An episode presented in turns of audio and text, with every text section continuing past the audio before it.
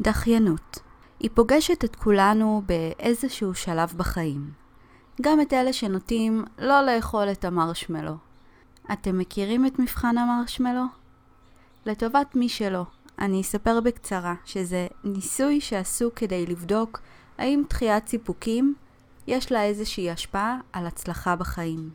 זה ניסוי שעשו באוניברסיטת סטנפורד על אה, ילדים בני ארבע. הושיבו אותם בחדר לבד והביאו להם מרשמלו בודד. האדם שהביא את המרשמלו הסביר לילד או הילדה שמולו שאם הם לא יאכלו את המרשמלו הזה ויחכו בחדר כמה דקות עד שהם יחזרו, אותו בן אדם שבעצם הגיש את המרשמלו, אז הם יחזרו עם מרשמלו נוסף. כלומר, הם הביאו לילד מרשמלו, עזבו אותו לבד בחדר, הילד והמרשמלו לבד, ביקשו מהם שהם לא יאכלו את המרשמלו אם הם רוצים עוד מרשמלו נוסף. אני מקווה שהצלחתי להסביר את זה בצורה מובנת ולא מבולבלת. אז כשהילד או הילדה והמרשמלו נשארו בחדר לבד, קרו כל מיני דברים מעניינים. היו ילדים מסוימים שהחליטו פשוט באותו רגע שהאדם המבוגר יצא מהחדר לאכול את המרשמלו. היו כאלה שהתחילו ללקק את המרשמלו או לנסות לנגוס ממנו ביסים קטנים קטנים שלא יראו אותם. היו ילדים שבאמת נתנו למרשמלו להישאר שלם, כלומר השאירו אותו על השולחן. היו ילדים שהיו עסוקים מאוד בלהסתכל עליו או לגעת בו או לשחק איתו ובאמת כל ילד התמודד עם זה בצורה שונה. היו גם ילדים, דרך אגב, שחיכו הרבה הרבה הרבה, ובסוף לא היו מסוגלים יותר לחכות, ואכלו את המרשמלו ממש באמצע הזמן שהם חיכו, או ממש לקראת סיום, אכלו את זה, והאדם המבוגר נכנס ממש אה, מיד לחדר. וזהו, ולמרות שהם ידעו שאם הם יחכו, הם יקבלו עוד מרשמלו. במהלך השנים הבאות אותם חוקרים בדקו מה קרה בעצם עם אותם ילדים, גם עם הילדים שבחרו לאכול את המרשמלו וגם עם אלה שלא. ומה שהם ראו זה שהילדים שבחרו לא לאכול את המרשמלו כדי לקבל מרשמלו נוסף, אלה ילדים שהצליחו יותר בחיים. עכשיו כמובן שהצלחה זה משהו מאוד מאוד אה, גדול להגיד, וזה משהו לא מאוד מאוד מוגדר, השאלה גם מה זה הצלחה, איך כל אדם מגדיר הצלחה. אבל בעיקרון אותם ילדים שלא אכלו את המרשמלו, הדברים שהם שאפו להשיג בחיים, הם הגיעו אליהם. אוקיי? לעומת אותם ילדים שהיה להם קושי עם לדחות את הסיפוק של ההנאה המיידית. ותחשבו על זה לרגע, יש בזה משהו. אני uh, לפני uh, כמה ימים ראיתי הרצאה ממש נפלאה בטד על עניין של דחיינות. והמרצה בהרצאה תיאר בצורה מאוד מאוד משעשעת משהו שבאמת פוגש את רוב בני האדם, העניין הזה של הדחיינות. מה שהוא סיפר שבראש של אדם דחיין מול ראש של אדם שהוא בדרך כלל פחות נוטה לדחות, למרות שבעיניי אין דבר כזה שאנחנו לא דוחים משהו. יכול להיות שבנושא הקריירה אדם יהיה פחות דחיין, אבל יכול להיות שבתחום אחר בחיים שלו הוא כן יהיה יותר דחיין. זה בעיניי מאוד מאוד משתנה ומורכב. אבל בואו נגיד שאצל אנשים שיש להם נטייה ממש לדחיינות מובהקת, שאתם מסתכלים עליהם ואתם אומרים, mm, זה דחיין, כי אתם פשוט מכירים איך הוא מתנהל ביומיום.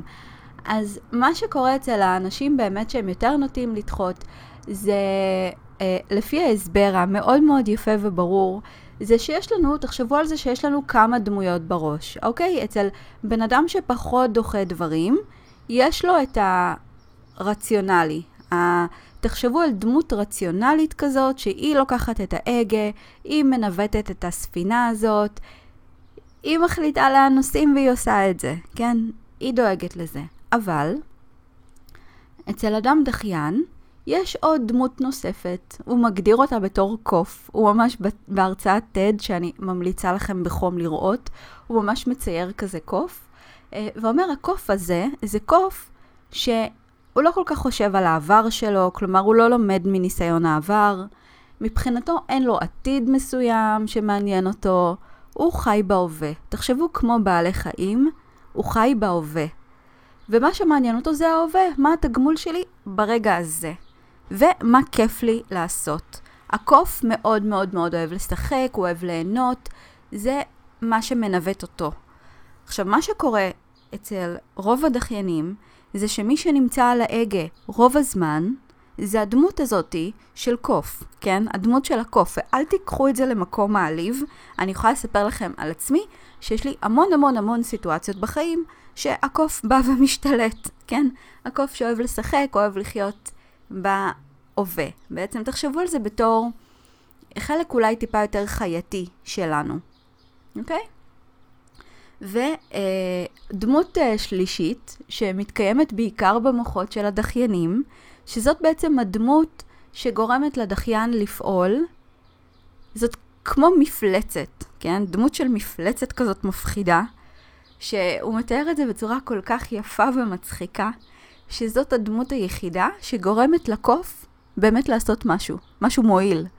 כי המפלצת כל כך כל כך מפחידה את הקוף, שזה ישר מיישר אותו לפעול לפי איך שצריך, ואז באמת הקוף מפוחד, והדמות הרציונלית, הדמות של האדם הרציונלי, משתלט על ההגה ולוקח את הספינה לאן שאנחנו רוצים להגיע. בעצם פועל בצורה יעילה. ותחשבו על זה, כן? אם אתם חושבים על כל מיני דברים בחיים שאתם דוחים אותם הרבה, מה בסופו של דבר גורם לכם לקום ולעשות?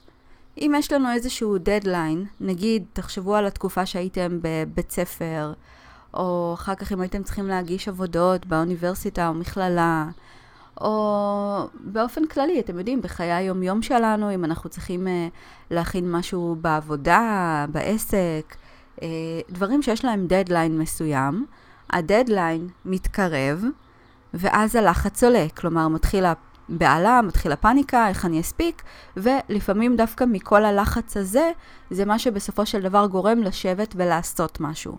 ואת זה אני אומרת לכם בתור uh, מישהי ש...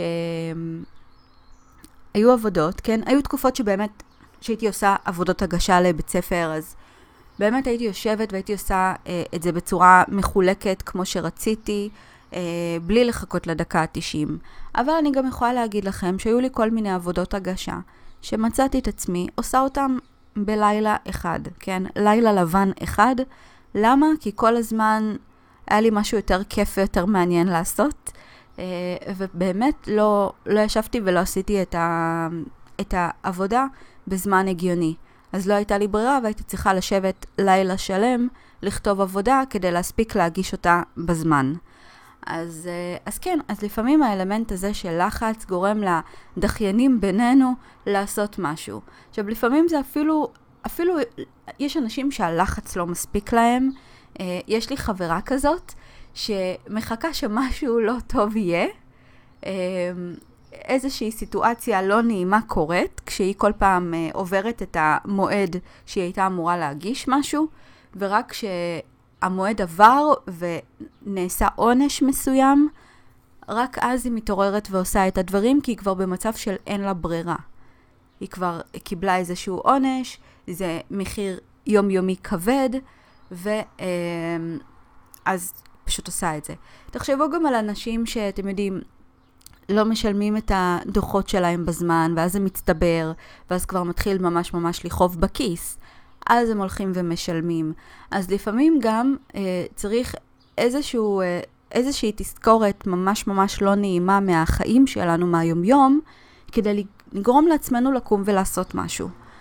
אתם יודעים, זה מאוד מעניין, כן? אני גם כששמעתי את ההרצאה הזאת, אני גם קישרתי את זה לאכילה רגשית. וזה, זה, שוב, אני, אני מביאה את זה מדוגמה מהחיים האישיים שלי, כי באמת, אני חושבת שבכל מיני אה, סיטואציות שדחיתי דברים, יש דברים שאני דוחה, ויש דברים שדווקא אני כן עושה. כאילו, אם תשאלו אה, את עצמכם מי זאת אורית, או אם חלקכם יכול להיות שמכירים אותי ככה מהחיי היומיום, אני טיפוס משימתי, כלומר, אם יש לי משימות ב-to-do list שלי, אני מאלה שכן ישבו ויעשו אותם. אבל יש כל מיני משימות שכן, אני דוחה ואני הולכת למקרר ומחפשת מה לאכול, אם יש משהו טעים, וכמה פעמים אה, ככה ביום אני יכולה לעשות את זה, ואני מורחת את המשימה לאורך כל היום, ולפעמים אפילו זה עובר את גבול היום ועובר לשבוע, ויש גם משימות שממשיכות איתי הרבה יותר מזה, כן? אז, אה, אז כן, גם אכילה רגשית שנעשית מתוך מקום של לדחות משהו שפחות כיף לנו עכשיו לעשות, אה, אם זה מתוך איזשהו שעמום מסוים.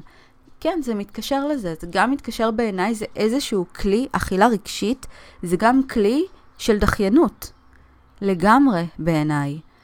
אה, אז איך בעצם מתמודדים עם הדבר הזה, זאת שאלת המיליון. אה, מה שבהרצאה הוא, הוא למשל מספר שהוא עושה, זה שיש לו מעין אה, דף. בדף יש המון המון המון המון תיבות קטנות. כל תיבה מייצגת שבוע מהחיים. תחשבו עכשיו שאתם עושים אה, דף של מספר השבועות שיש בחיים של בן אדם בן 90, שזה בערך הגיל הממוצע שבן אדם חי.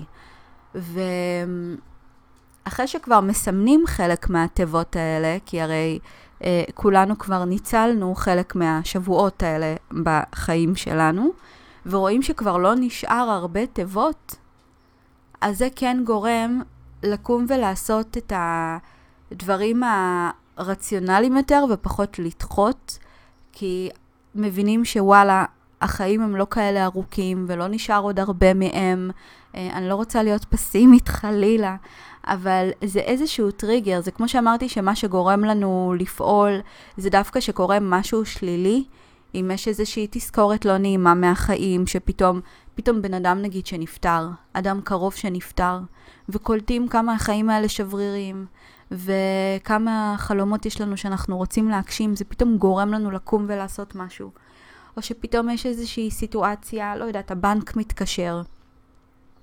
ו- ואומר, אה, זהו, אתם כבר במינוס ואנחנו לא מוכנים יותר שאתם uh, תמשכו כסף. Um, אז זה גורם, נגיד, לאנשים לקום ולשלוח הרבה יותר קורות חיים, למשל, אם בן אדם מובטל. Uh, לשלוח הרבה יותר קורות חיים שקודם אולי פחות uh, הוא היה משקיע בזה. Um, לפעמים אנחנו צריכים תזכורת לא נעימה מהחיים כדי לקום ולעשות משהו. וגם הדף הזה שמראה את מספר השבועות, זה, לא בדיוק בקטע של לנבא, כן, מספר שבועות שנותרו לנו בחיים, כאילו זה נשמע זוועתי, אבל שרואים שבאמת החיים האלה זה משהו שיש לו התחלה וסוף, וכשאנחנו ביומיום שלנו, אנחנו קצת בהדחקה לדעתי, לזה שהחיים הם, אה, יש להם סוף. אנחנו חיים את החיים שלנו כאילו זה משהו בלתי נגמר. אז כן, אז מבינים שלדחיינות הזאת יש מחיר, שלפעמים, אתם יודעים, ש, שלפעמים בן אדם יכול להעביר חיים שלמים ולא לעשות משהו, ולהצטער על זה מאוד אחר כך. אז uh, אני יכולה להגיד לכם מה עוזר לי, אני לא עשיתי את הדף הזה, uh, כי זה באופן אישי אותי מדכא, לראות דבר כזה מול הפנים. מה שאני עושה זה כל יום, קודם כל אני, אני מנהלת את המשימות שלי, קבוע, אין דבר כזה שלא. אני לא יכולה לעבוד בלי ניהול משימות. אז אני כן, כל יום יש לי את המשימות שאני אמורה לעשות באותו יום שתכננתי לעשות. ואני דואגת את המשימה הכי גדולה שלי, שמה זה בעצם הכי גדולה? גדולה זה לא בהכרח שהיא הכי ארוכה לעשות, אלא הגדולה זה שאומר שזה משהו שבאמת מקדם אותי, מקדם משהו שחשוב לי לקדם. את זה אני עושה דבר ראשון על הבוקר, כי בבוקר באופן אישי, לי יש יותר מוטיבציה. ואני חושבת שלרוב בני האדם בבוקר יש יותר מוטיבציה, וברגע שאני מסיימת משימה חשובה על הבוקר, זה גם גורם לי בשאר היום להרגיש יותר אפקטיבית, יותר יעילה, כי אני כבר התחלתי את היום שלי בצורה טובה. אני כבר התחלתי את היום שלי עם הצלחה. כלומר, סיימתי משהו, ומשהו שהוא חשוב לי, משימה שחשובה לי. והנה, למשל, אני יכולה להביא לכם דוגמה מהבוקר. קמתי היום וידעתי שאני צריכה להקליט פודקאסט. והייתי יכולה לדחות את זה להמשך היום, אבל הפודקאסט הזה זה משהו שהוא מאוד מאוד חשוב לי. מאוד חשוב לי להביא את האני שלי, כן? לדבר את עצמי החוצה, כדי שתכירו אותי, כדי שתשמעו את ההשקפת חיים שלי, שאני יודעת שיכולה לעזור, לפחות לחלק מכם, ו- ובאמת להביא דברים שעוזרים לי. מה שהיום אני חלקתי איתכם, זה משהו שלי מאוד עוזר בחיים. ואת הפודקאסט הזה החלטתי להקליט על הבוקר. אני הורדתי את הכלבים שלי לסיבוב בחוץ, הכנתי לי תה, והנה אני פה מקליטה את הפרק. ו... וכן, ואני יודעת שעכשיו שאר היום שלי הולך להיראות ממש טוב. כי, כי התחלתי את היום שלי נכון, התחלתי עם משימה שחשובה לי, והנה אני מדברת כבר ויש לי חיוך על הפנים. וכן, וזה כיף, אני יודעת ששאר היום שלי עכשיו ייראה טוב. אני אהיה היום יותר יעילה מבדרך כלל. אז זהו, אז אני ממליצה לכם בחום לנסות את זה. כמובן שזה דורש מכם קודם כל לדעת מה המשימות שאתם צריכים לעשות ברמה היומית. אולי זה לא מתאים לכולכם, אבל אני אעשה על זה גם פרק, נראה לי, אני ארשום לי לעשות על זה פרק. ואז לבחור מתוך המשימות האלה דבר אחד שהכי חשוב לכם, שאתם הכי רוצים לקדם אותו, כי אתם יודעים שזה הדבר שהוא מבחינתכם עדיפות, וזהו, ועם זה להתחיל את היום שלכם. ואתם תראו ששאר היום שלכם ילך יותר טוב, אתם פחות תהיו דחיינים באותו יום. אז זהו, אז אני מזמינה אתכם לנסות את זה, וכמובן לספר לי אם זה עזר לכם, איך הלך לכם, וזהו, נתראה בפרק הבא.